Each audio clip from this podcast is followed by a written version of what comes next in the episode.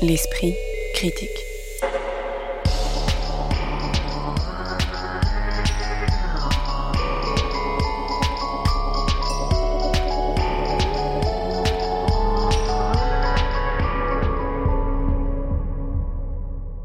Mediapart.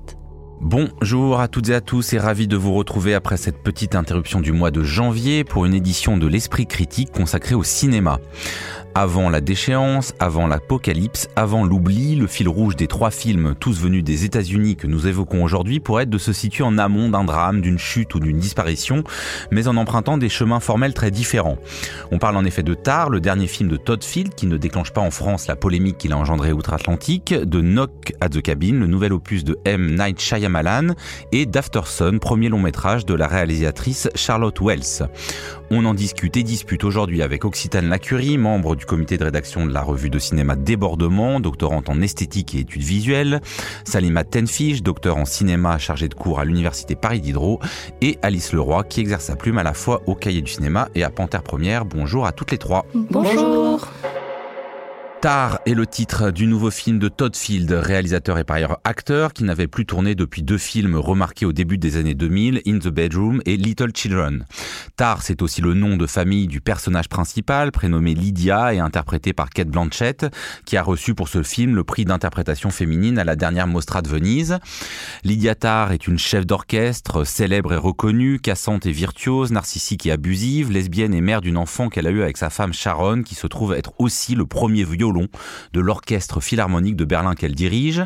Au sommet de son art et de son pouvoir, cette maestro qui trouve ridicule qu'on l'appelle maestra est en train de préparer un enregistrement public de la symphonie numéro 5 de Malheur et n'est pas habituée à ce que quoi que ce soit lui résiste, mais elle se trouve soudain confrontée à un monde qui change, des étudiants qui ne s'intéressent pas à Barr parce qu'il est un vieux mâle cisgenre, une plainte de parents après le suicide d'une de ses anciennes disciples, ou une jeune musicienne qui lui résiste, ou bien encore son qui démissionne quand elle refuse de la prendre comme adjointe. Alors, euh, le film arrive chargé hein, d'une polémique qui a émergé quand il est sorti à l'automne outre-Atlantique, entre celles et ceux qui voient un chef-d'œuvre décortiquant la mécanique du pouvoir et d'autres qui estiment que le film euh, est misogyne et dresse le portrait d'une chef d'orchestre harceleuse alors que le monde des chefs d'orchestre est presque encore exclusivement masculin et donc juge le film euh, réactionnaire à la fois anti-woke et déformant le moment MeToo en exonérant les hommes. Peut-être avant euh, qu'on aborde ces questions qui vont forcément émerger, mais il faudrait peut-être pas réduire euh, le film euh, à, cette polémique. Comment est-ce qu'on pourrait définir le style, le genre de cinéma que propose Todd Field dans cet opus Star?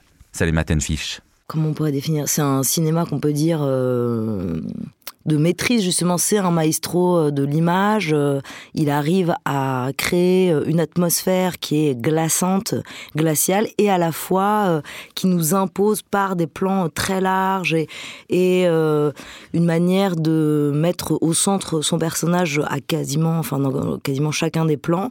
Il la filme souvent en contre-plongée. D'ailleurs l'affiche du film elle rend compte de cette euh, manière de nous placer à chaque fois dans une situation de d'infériorité par rapport au personnage qui est présenté comme un maître, qui est présenté comme dominant et qui va donc tomber, euh, tu l'as dit, euh, très vite après l'avoir présenté dans toute sa puissance.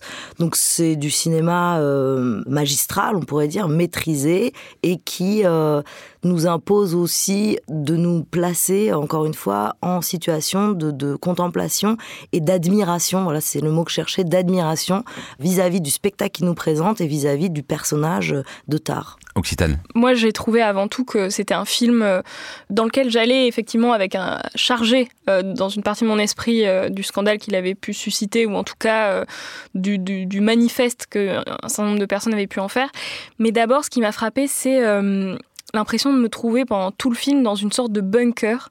Euh, c'est-à-dire que tous les espaces sont euh, des espaces euh, bétonnés, modernistes, d'architecture moderniste. Alors, certes, les bâtiments culturels qu'on voit beaucoup à Berlin sont de fait d'une architecture du coup de la seconde moitié du XXe siècle, et même l'appartement qu'habitent Lydia Tarr et Sharon, sa compagne, eh ben, c'est un appartement qui est entièrement en béton. Même la chambre d'enfant est une chambre en béton brut. Enfin, je ne sais pas comment décrire ça autrement. C'est le bunker de Berlin, quoi. C'est ça, et on a l'impression qu'elle est sans cesse dans ces espaces gris, au design extrêmement épuré, maîtrisé. Même sa voiture, qui est une Porsche, et de ce gris, on dirait presque une DS, enfin une DS, la voiture DS. et dès qu'elle sort de ces espaces, plus rien ne va. Quand elle court dans un parc, elle entend un hurlement, on dirait une bête traquée. Quand elle se retrouve à, chercher quelqu'un qu'elle connaît dans un squat, euh, ça se finit extrêmement mal. Même quand elle, euh, elle va chez sa voisine de palier, enfin la, femme qui habite à côté de l'appartement où elle a l'habitude de répéter, elle se retrouve dans une scène à la Bellatar pour le coup, euh, avec une personne âgée dans un état de déchéance physique absolue. Enfin, et on a l'impression que dès qu'elle quitte cet archipel de bunkers berlinois dans lesquels elle évolue, berlinois et new-yorkais aussi, eh ben à chaque fois, euh, elle se retrouve euh, complètement euh, déchue de cette symétrie, de cette admiration que lui confèrent tous les autres plans du film. Et ça, j'ai trouvé ça très intéressant, cette position du film. Et par rapport à la polémique, justement, ça m'a interrogé sur qu'est-ce qu'il fallait en, déduire. quoi. Alice Leroy. Peut-être juste sur la, question du style. du style de Todd Field, il y a, je crois que donc c'est plutôt un acteur hein, au, mm. départ. Et c'est un, acteur de second rôle. Je pense pas qu'on l'ait déjà vu dans un rôle principal, mais qui a notamment, euh, il avait ce petit rôle dans Eyes Wide Shut de, Kubrick. Et j'ai l'impression que dans la virtuosité que décrivait Salima, il y a, y a, quelque chose de kubrickien, dans cette espèce de d'ambition, de, de faire une sorte de portrait total et en allant, euh, jusque, en, allant euh, jusque dans les moindres détails, définir l'environnement de ce personnage, effectivement, avec euh, toute cette architecture brutaliste dans, dans laquelle elle évolue, qui est un peu à l'image de ce personnage, qui est un personnage glaçant et en même temps euh, plein de failles aussi, parce que je crois que tout le film, euh, qui est assez long, hein, qui dure euh, plus de deux heures et demie, mm. va s'appliquer d'abord à établir la, la stature écrasante de, de, ce personnage et en même temps toutes les fissures qu'il a qui commence à la fendiller et tout ce qu'on voit apparaître effectivement comme signe explicite ou, plus implicite de, euh, de ce qui craquelle en fait déjà euh, sa, vie, que ce soit bah, les messages qu'elle voit apparaître sur ses, comptes Twitter, etc., ces espèces de, de, commentaires inquiétants dont elle fait l'objet dès la toute première scène du film. Hein. En, fait, la, première scène du film, on la voit dormir dans un avion et puis en fait, on la voit à travers un écran de téléphone, filmé à son insu mmh. et faire l'objet de commentaires sans qu'on sache déjà qui est en train de la filmer et de, de faire ses commentaires un peu haineux aussi à son égard. Et puis il y a des beaucoup plus euh, discrets. Par exemple, je pense à hum, l'espèce de, tachycardie là, de sa femme, hein, de Nina Hoss, qui a des des accès de panique, quoi. Donc tout ça, en fait, contribue à fendiller la statue euh, de marbre de, de Tar. Et ce qui est assez génial, je trouve, c'est que c'est effectivement les petites failles qui euh, tout de suite euh, craquellent la statue. Ce sont des failles qui sont apportées par le son. Et donc ça, c'est tout à fait aussi maîtrisé de la part de Todd Field, cette grande compositrice et chef d'orchestre. Ce qui vient la titiller, la déranger, c'est d'abord des petits bruits très ténus. Oui, elle, a une sorte d'hyperacousie où elle entend des bruits du quotidien que nous, on remarquerait même pas. Le frigo.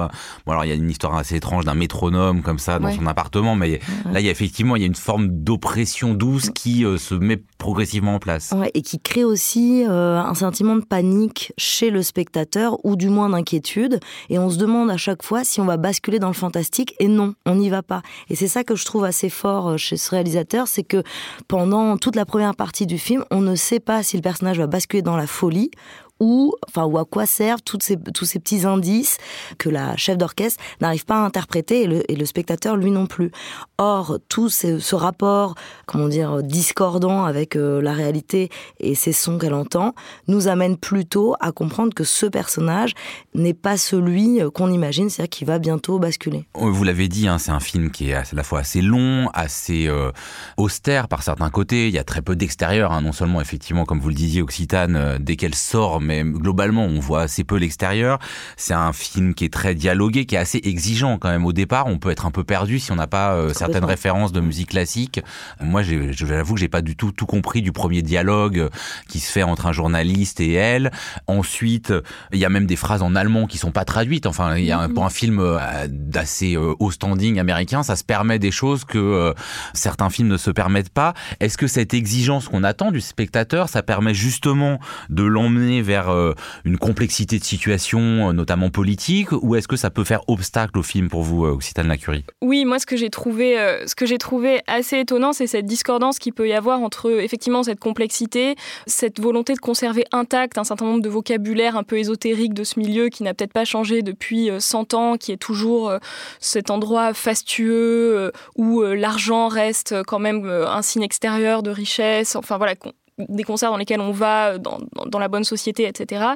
Et en même temps, le manque de complexité parfois politique du film, notamment pendant la fameuse scène euh, où elle se retrouve confrontée à des étudiants euh, en musique qui euh, voilà, lui opposent des critères politiques contre un certain nombre de ses références esthétiques. Oui, pour dire brièvement, des étudiants très woke versus elle qui insiste au fond sur le talent. Voilà, et qui, elle, elle fait une démonstration là encore magistrale, très flamboyante, contre un homme de paille, en fait, pas très convaincant, qui euh, ne sait pas vraiment trouver les bons arguments euh, pour euh, éventuellement engager le dialogue. Donc là, il y a une forme de, de simplification, j'ai l'impression, de, du discours politique du film au profit d'une volonté de montrer un monde qui serait encore épargné, enfin, mais qui justement se fendit. Parce qu'à travers, on va dire, les fentes ou les, les, les, craquements de cette personnalité, de la personnalité de, de cette maestro, eh ben, c'est aussi une forme de désenchantement d'un monde qu'on nous montre, j'ai l'impression. C'est-à-dire un monde dans lequel euh, bah, euh, même, même ces choses sacrées de l'ordre de la musique, de l'ordre de la musique classique, de la philharmonie, qui semblaient intouchées, euh, mm. préservées,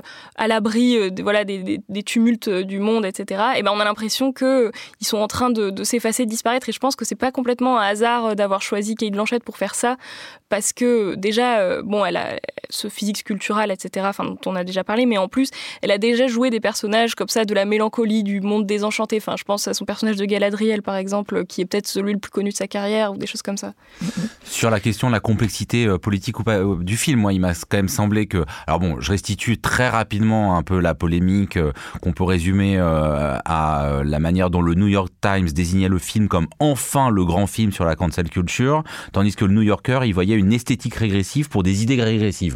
Je vais pas vous demander de vous situer d'un côté ou de l'autre, mais qu'est-ce que fait le film politiquement et est-ce que bah, les, formes qu'il nous propose sont euh, pertinentes pour euh, ça? Et est-ce que vous trouvez que voilà, c'est assez complexe sur des sujets dont on sait qu'ils sont souvent rabaissés à des polémiques simplistes? Bah, c'est, euh, c'est intéressant parce que justement la scène à Juilliard School là, où elle donne une masterclass devant des étudiants qui sont tous un petit peu impressionnés hein, par euh, son autorité, son charisme, sa stature. Elle est, moi, je trouve qu'elle est d'une complexité et d'une intelligence. Elle est même difficile à, saisir cette scène-là, et je pense qu'elle est au cœur justement de la polémique euh, qui a eu ensuite autour du film parce que euh, au fond en fait c'est un film qui adresse complètement cette question de euh, ben de l'ère MeToo, de la question du pouvoir et des abus de pouvoir après MeToo, euh, de la cancel culture, de ce qu'on reconnaît comme chef-d'œuvre et comme grands artistes à, à l'heure de la cancel culture.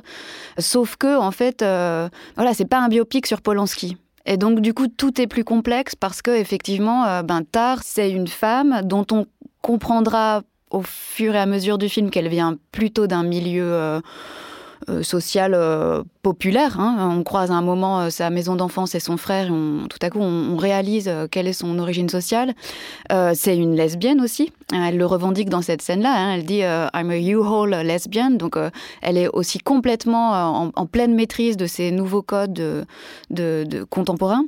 Et, du coup, elle est plus difficile à cerner. C'est-à-dire, c'est pas l'ennemi euh, sur lequel on peut tirer à vue, quoi. Et, euh, et c'est ce qui en fait aussi un personnage très très troublant et très dérangeant. Et c'est ce qui fait, à mon sens, qu'on peut brandir le film un petit peu comme un comme le drapeau de, ce qui promeut euh, les, les nouvelles valeurs woke contre contre le vieux monde rance de la, musique classique, en même temps qu'on peut y voir euh, un geste assez ambigu et potentiellement misogyne dans le portrait qui est fait mm. de cette, femme puissante, quoi. Et je trouve que là-dessus. Oui, on a entendu par exemple au masque et la plume beaucoup de critiques se dire ah enfin elle se moque là des petits mm. woke, euh, c'est euh, très talentueux. Enfin, il y a aussi ce discours-là, c'est-à-dire qu'on on peut vraiment le prendre des deux côtés. Bah là où moi je rejoins complètement ce que tu viens de dire, Alice, c'est le cette scène, elle est totalement troublante. C'est-à-dire que moi je savais pas exactement comment l'interpréter. Et d'un côté, je me réjouissais, et tout au long du film, je me réjouissais de, la, de, de ce personnage puissant qui nous offre enfin aux femmes un nouveau modèle de femme, même dans, sa, même dans son modèle vestimentaire. Je veux dire, elle réinvente complètement les codes. Il y a quelque chose à la fois d'androgyne, mais de féminin. Enfin, elle est assez impressionnante. Sachant que tout le départ du film est justement sur la confection ouais, euh, de, son costume de scène, femme, avec de, une euh, précision ouais, exactement, sur l'obsession de euh, maîtriser son digne image de ce qu'elle joue. et Ouais. d'appartenir à ce monde dont elle ne vient pas effectivement. Et alors là où je voudrais juste revenir sur euh, ce que tu évoquais tout à l'heure euh, très justement Occitane, la façon dont euh, on ouvre le film sur une scène bavarde dont on est exclu lorsqu'on n'appartient pas à ce monde-là, c'est-à-dire qu'on est totalement impressionné et on reste encore une fois écrasé par tous les noms qui sont cités, par tous les, morceaux qui sont cités et qu'on ignore. Et là où je trouve ça assez génial, c'est que le film se déroule, il y a de moins en moins de dialogue en réalité. C'est-à-dire que nous-mêmes, on est de moins en moins fascinés ou en tout cas écrasés par cette culture légitime euh, qu'on n'aurait pas ou euh, en tout cas qui peut encore nous impressionner. Et cette femme, qui là est un personnage donc féminin, qui appartient à ce monde, mais on comprend qu'elle a, elle a hum, tout fait pour y appartenir, elle a fait de nombreux sacrifices, elle est dure. Finalement, elle appartient au vieux monde, c'est-à-dire elle appartient aux femmes puissantes d'avant MeToo. Moi, c'est comme ça que j'ai pu lire cette complexité. C'est-à-dire que à la fois Todd euh, Field, il rend aux femmes le droit à la cruauté, euh, le droit à être des personnages, euh, donc euh, oui, cruels, manipulateurs, abusifs, et il nous montre combien les femmes de l'ancien monde, donc le monde d'avant MeToo, devaient euh, ressembler, devaient prendre tous les attributs masculins du pouvoir pour être au pouvoir.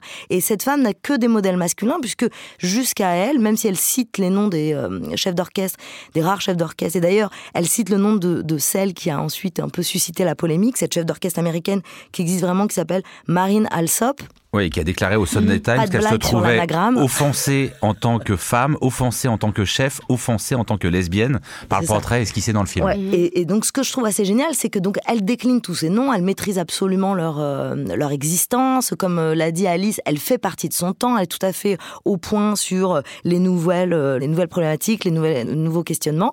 Mais elle, elle continue à vouloir appartenir à ce Oui. vieux monde qui craque elle.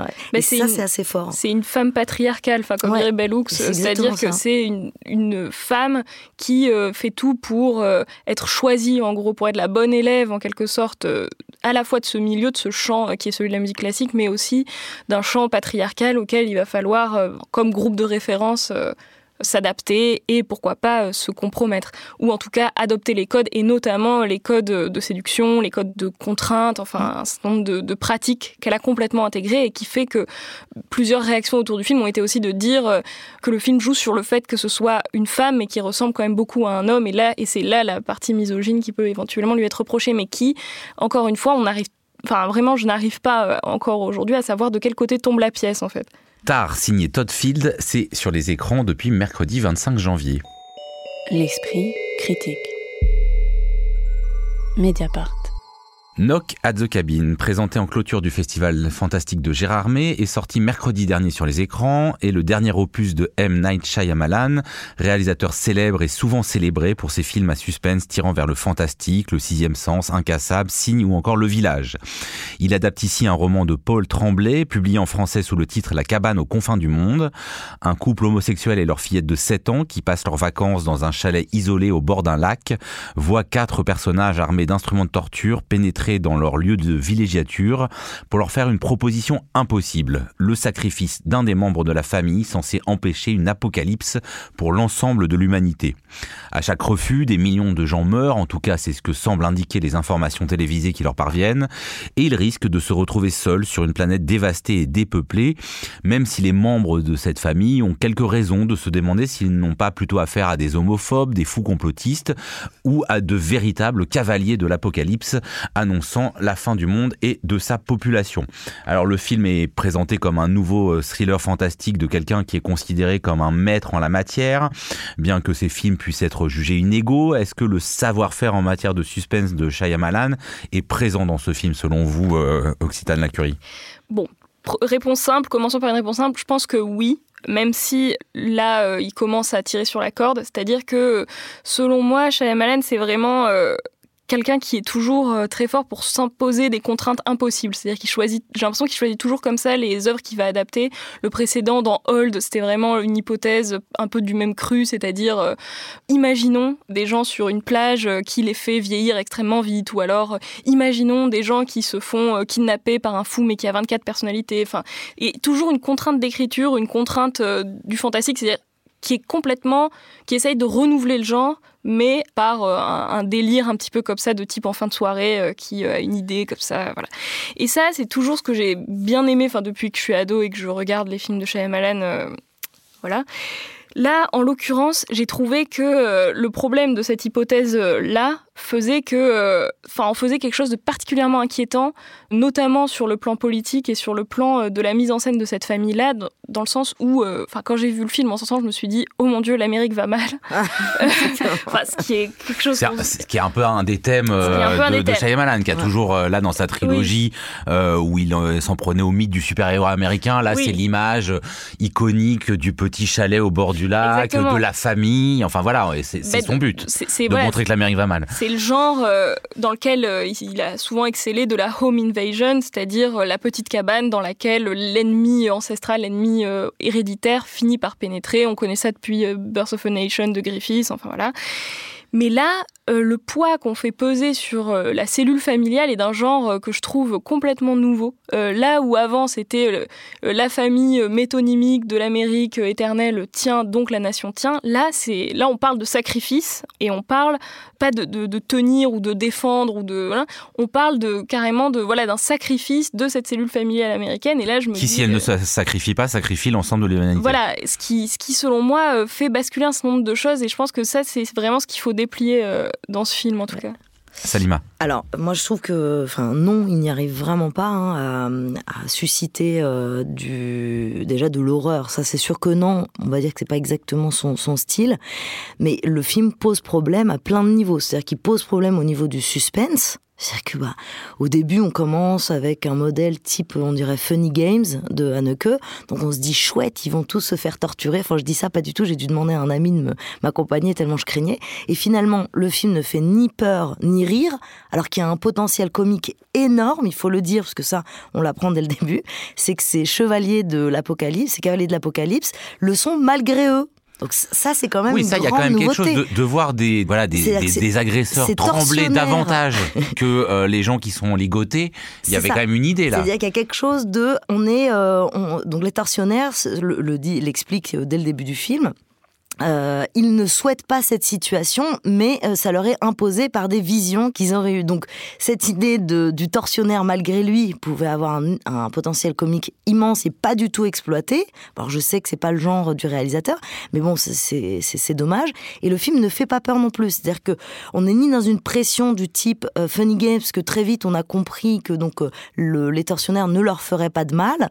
Et donc tu parlais de la contrainte de la cabane au milieu de la forêt, bon, comme un des codes classique de, du film d'horreur, mais on est très très loin d'un film dont on avait parlé ici, euh, Men, d'Alexandre Garland, où euh, on avait le même dispositif. Donc, euh, alors là, c'était une personne seule dans une maison au milieu de la forêt, des assaillants. Et alors là, on en avait euh, pour notre argent de l'horreur et du suspense et de l'inquiétude. Là, on est quand même très très loin. C'est la première chose. Et la deuxième chose, sur le plan politique, on ne comprend pas le sens de ce film. C'est-à-dire que donc c'est une famille qui est censée représenter effectivement la famille américaine. Alors là, chouette, c'est une famille homosexuelle avec un enfant adopté. Bon, on va dire, on remet un peu ça en question. Mais ensuite, toutes les épreuves qui sont euh, que ces personnes sont censées euh, subir aboutissent à la fin. Alors on peut pas dire la fin, c'est vraiment dommage, mais en tout cas toutes les prophéties annoncées par ces espèces de complotistes effectivement euh, sont vraies. Donc, donc à partir de là, si vous voulez, il n'y a, plus, il y a plus aucun suspense, il se passe plus rien. Dès la 15e minute. Enfin, sont vraies. Sont, on, peut, on, on peut penser qu'elles sont vraies. Alice Leroy.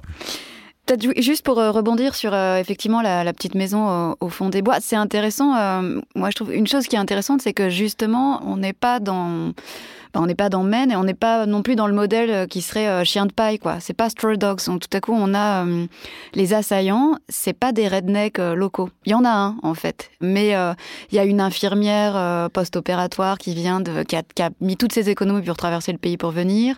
les assaillants, c'est plutôt, on va dire, l'Amérique populaire. Alors, le, bah, en fait, c'est un, un, bel alliage de ce qui fait l'Amérique dans toute sa diversité ethnique, sociale. Enfin, il y a une vraie petite échantillon de la nation américaine.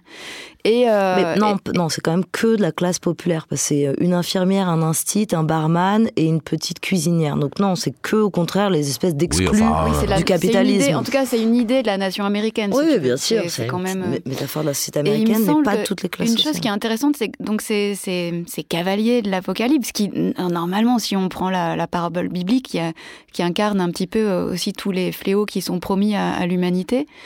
Ici, ils entrent dans cette maison, comme ils incarnent quand même une certaine idée de l'Amérique face aussi à, cette famille qui elle-même euh, ben, est une image de, l'Amérique. En fait, moi, je me disais, ben, il y a un moment où, quand ils ont posé le, canevas de cette histoire d'apocalypse de, et de sacrifice, ce truc complètement euh, délirant, ben, on s'attend à ce qu'ils aient un débat et un débat sur au fond ce que ce serait que l'humanité dans laquelle on veut vivre quoi. Mm. Quelle humanité euh, quelle humanité on a en commun, quel monde commun on peut encore avoir nous en dépit de nos différences etc. D'autant plus que euh, je trouve intéressant la façon dont le film désamorce d'emblée la question qu'on attendrait, qui par exemple qui serait celle de la haine ou de l'homophobie, euh, qui est mm. désamorcée d'emblée de manière très belle par cette scène-là. Et je crois que Salima a raison quand elle parle de. Oui, parce qu'il faut bien dire au début que le couple est convaincu d'être ciblé parce que c'est un couple bah, d'hommes ayant adopté une, la, la dimension mais comme nous, quand on a vu la bande-annonce, ça j'ai trouvé ça assez génial. Le seul switch du film, il est là quand même. Hein. c'est quand on voit la bande-annonce, on s'imagine que c'est des fous furieux homophobes, et en fait, effectivement, pas, du tout. Et là-dessus, je trouve le, le film est, est, assez intéressant dans ce qu'il pose.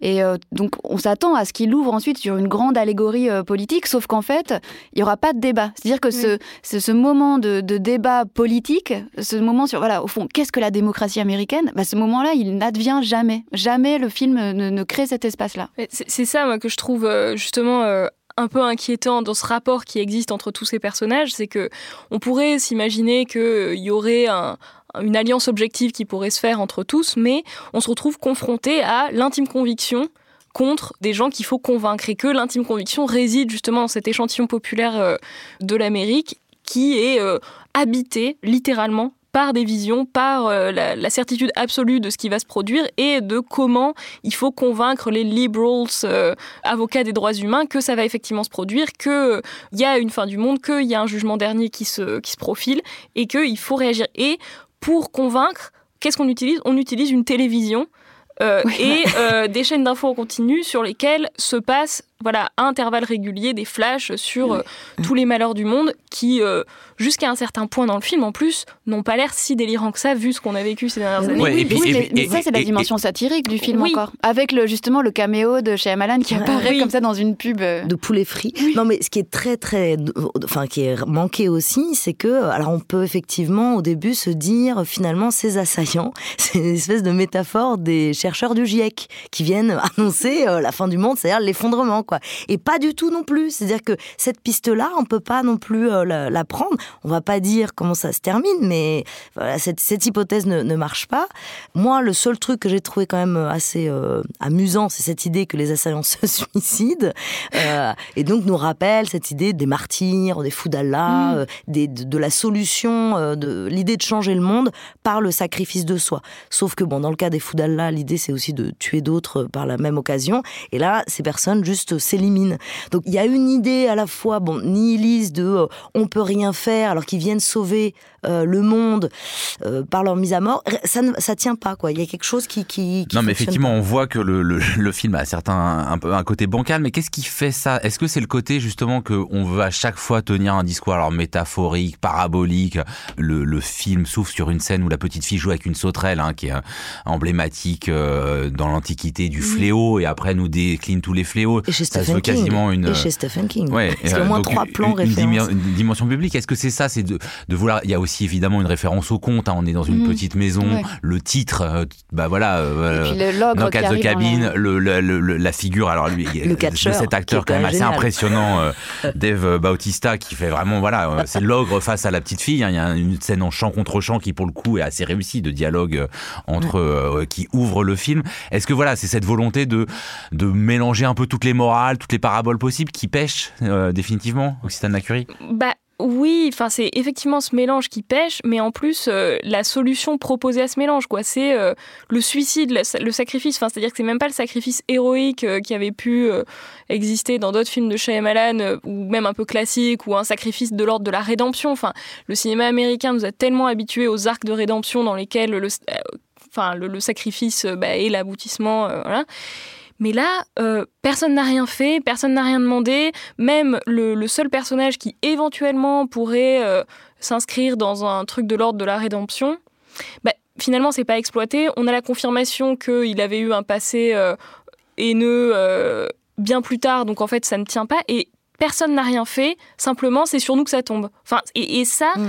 c'est quelque chose de tragiquement vrai et qui contrevient absolument à tout, tout le cinéma hollywoodien classique euh, auquel on pouvait être habitué où euh, voilà euh, c'est c'est la responsabilité c'est pas la responsabilité individuelle là qui est mise en, en jeu c'est simplement ça tombe sur nous comme une épidémie comme une Mhm. catastrophe naturelle comme le réchauffement climatique et qui du coup euh, ne laisse pas la porte ouverte à, à une réaction raisonnée raisonnable politique Mais ce qui euh, pourrait renouveler le genre apocalyptique, théoriquement. Ah bah alors, Oui, mais Justement, bon, de partir de là. complètement, On est loin, là. euh, On est Mais, très, très on en est loin, mais, complètement mais- Mais on en est loin parce que ce qui va pas, c'est, enfin déjà, c'est c'est le propos politique qui est flou. C'est-à-dire que il, impose le sacrifice. Donc on entend bien, je disais tout à l'heure en plaisantant, le chercheur du GIEC. Mais si c'est ça, c'est-à-dire faire un sacrifice. Mais le sacrifice, c'est d'éliminer un membre de sa famille. C'est-à-dire que c'est pas de réduire sa consommation euh, de d'essence, puisqu'à la fin, heureusement, la voiture le sauve. D'ailleurs, le dernier plan, c'est sur un parking. Et mais Oui. moi, je me suis même demandé si c'était pas une apologie au port d'armes, ce film. Que- non mais sérieusement, Oui, mais on on, on- on attend qu'une chose, c'est qu'il aille chercher l'arme dans la voiture. Oui. A un petit suspense à ce moment-là. Non, mais peut-être juste pour euh, revenir sur la. Il y a une chose qui m'a. Moi, je trouve la scène d'ouverture assez euh, formidable. Je la trouve Ouais. incroyable. euh, Et, euh, et elle m'a fait beaucoup aimer le film euh, au départ et j'étais d'autant plus déçue par la suite.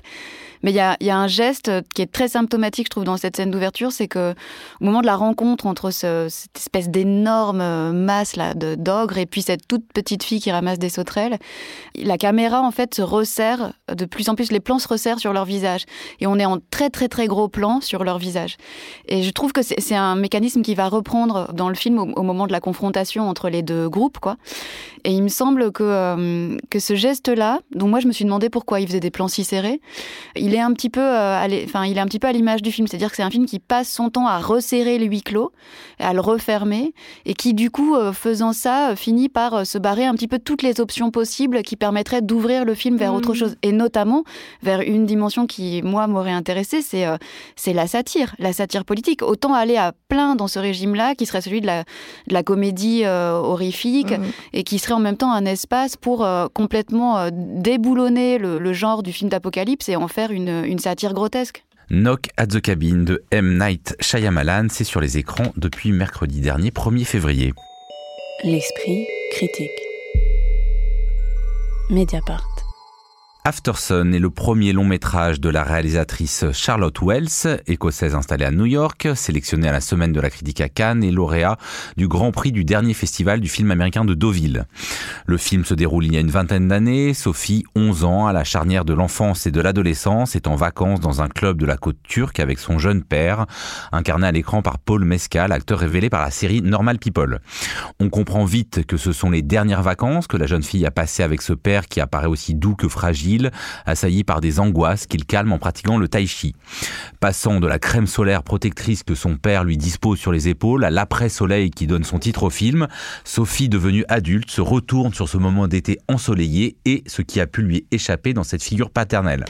Dans un moment du cinéma où, en partie sous l'influence des séries, le scénario est devenu un élément central des films que l'on peut voir, celui-ci prend délibérément le contre-pied en se voulant avant tout une expérience sensorielle en forme de puzzle, une plongée assez impressionniste hein, dans des souvenirs euh, anciens et diffus.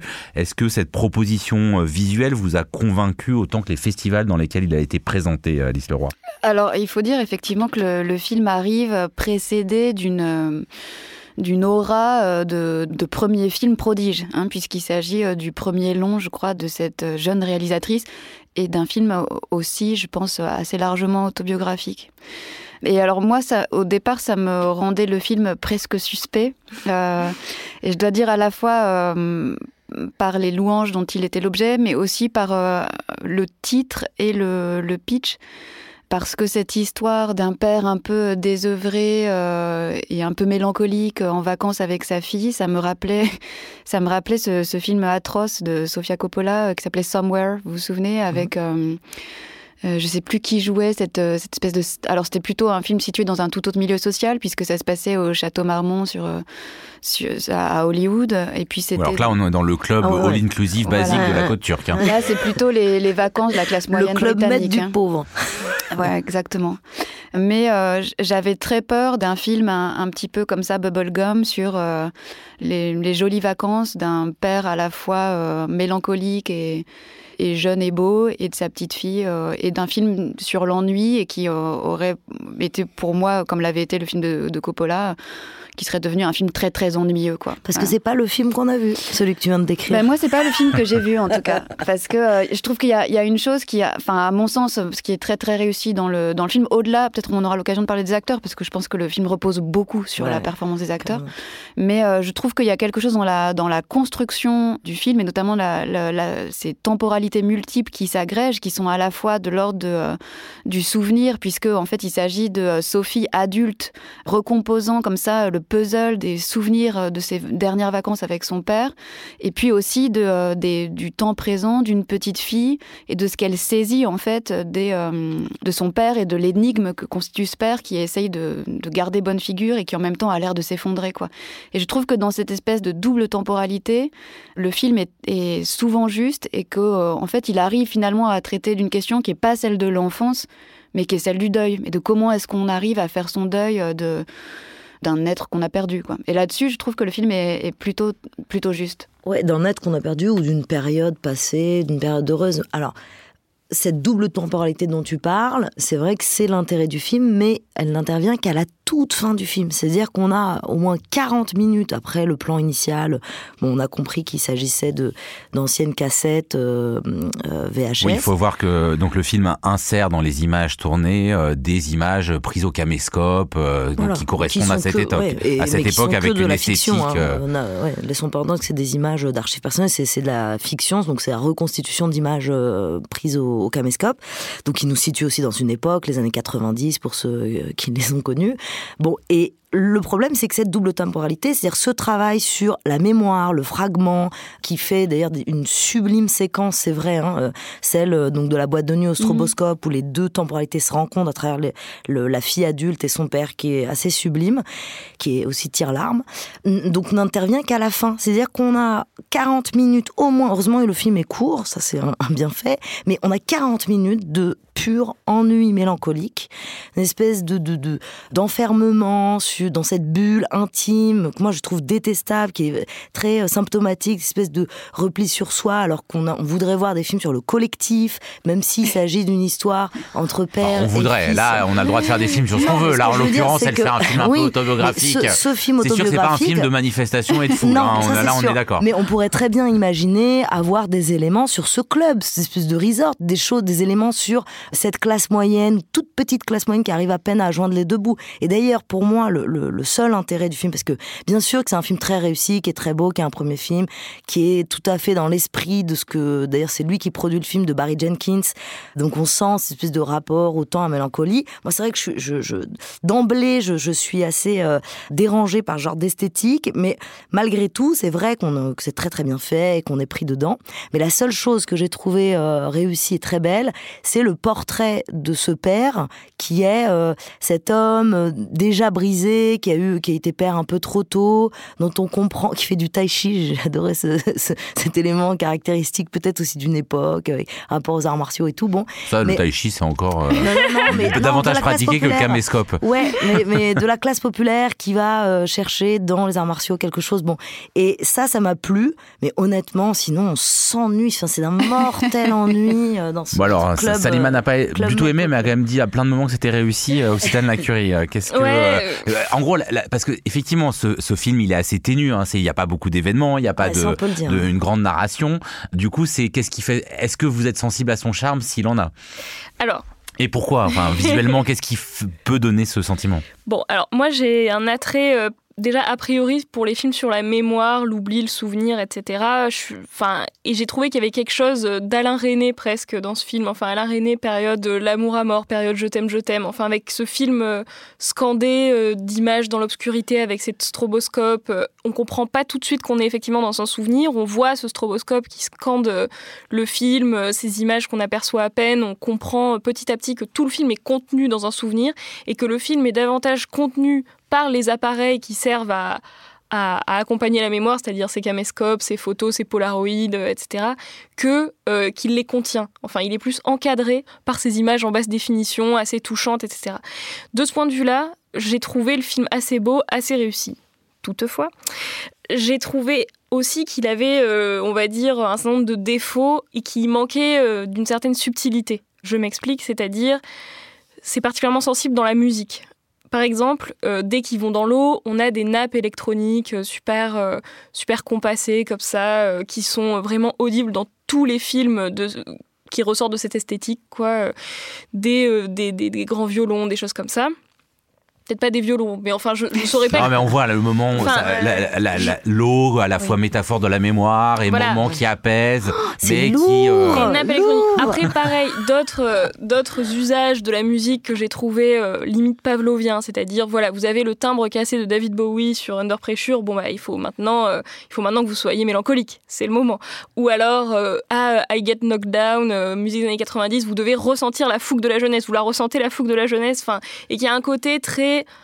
euh, on va dire euh, un peu appuyé, euh. didactique, appuyé dans la musique, émotionnellement didactique, émotionnellement didactique. et après, c'est un premier film aussi. Voilà, c'est pour ça.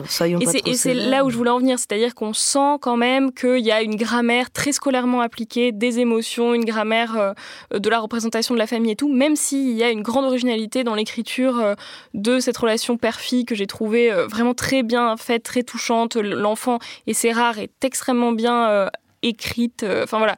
Donc voilà, il y a des défauts d'écriture quand même qui m'ont un peu fait souffler. Malgré tout, euh, je défendrai quand même ce film. Alice, sur cette question effectivement de la manière dont on représente en image le passé, c'est-à-dire que le film est à la fois un très long flashback, mais en fait mine un peu quand même l'image habituelle qu'on a du flashback, c'est-à-dire que les, les, couleurs sont très vives alors que souvent le passé est représenté sur un mode sépia euh, quand c'est pas du noir et blanc. J'ai l'impression que que quand même il est assez original dans la manière d'aborder les images du passé qu'on peut euh, voir à l'écran. Oui, c'est surtout qu'elle euh, donc à la fois elle, compose une esthétique qui est euh, c'est comme si le passé était plus vivant que le présent d'une certaine manière et donc elle a, elle a, toute cette esthétique comme ça de couleur vive qui est, celle aussi d'un été qui est l'été éternel quoi hein, qui est quelque chose comme qui, qui en quelque sorte dans son sa mémoire dans sa propre histoire n'a jamais cessé d'exister et en même temps en fait ce que je trouve intéressant dans l'usage qui est celui du flashback dans le film c'est que c'est des flashbacks qui n'expliquent rien c'est-à-dire qu'au fond en fait toutes les circonstances de la disparition du père puisqu'en fait on comprend on comprend qu'il a disparu, qu'il est mort sans doute, mais ça ne nous est jamais expliqué. On est là face au, face au, récit d'un drame, mais ce drame n'est jamais nommé. On n'en connaît ni la cause, ni les conséquences exactes. On n'a pas non plus d'image du présent de Sophie, c'est-à-dire euh, on sait très peu de choses à part qu'elle vit en couple avec une femme et qu'elle vienne d'avoir un enfant. Enfin, c'est les seuls indices qu'on mm. aura. Et euh, finalement, en fait, toutes les circonstances du drame euh, sont laissées hors champ. Et ça, je trouve que là-dessus, je trouve qu'il y a une intelligence de, l'écriture et, du montage qui, moi, m'ont séduite. Bah, non, moi, je trouve que c'est ça qui va pas, justement. Pardon. La, bah, la seule chose, peut-être pour revenir à une chose que justement que disait Salima tout à l'heure et que je trouvais, euh, c'est effectivement, moi je trouve que le duo père-enfant, je le trouve extrêmement bien écrit. Et en revanche, il me semble que euh, ce qui, à mon sens, n'est pas réussi, c'est tout le, monde alentour, c'est-à-dire tous les personnages secondaires. Par exemple, Sophie, petite fille euh, de 11 ans, elle rencontre une bande d'adolescents, elle va avoir une toute petite histoire d'amour avec un petit garçon de son âge. Et ça, c'est vraiment euh, sans intérêt. Et, à mon sens, le film rate un petit peu euh, toute la. Ils sont pas dans les photos de l'album de famille. C'est-à-dire que là, ce film nous invite à nous aller rouvrir nos albums de famille. Regardez, rien n'existe autour. C'est bien ça. Quand je disais le collectif, vous manquiez.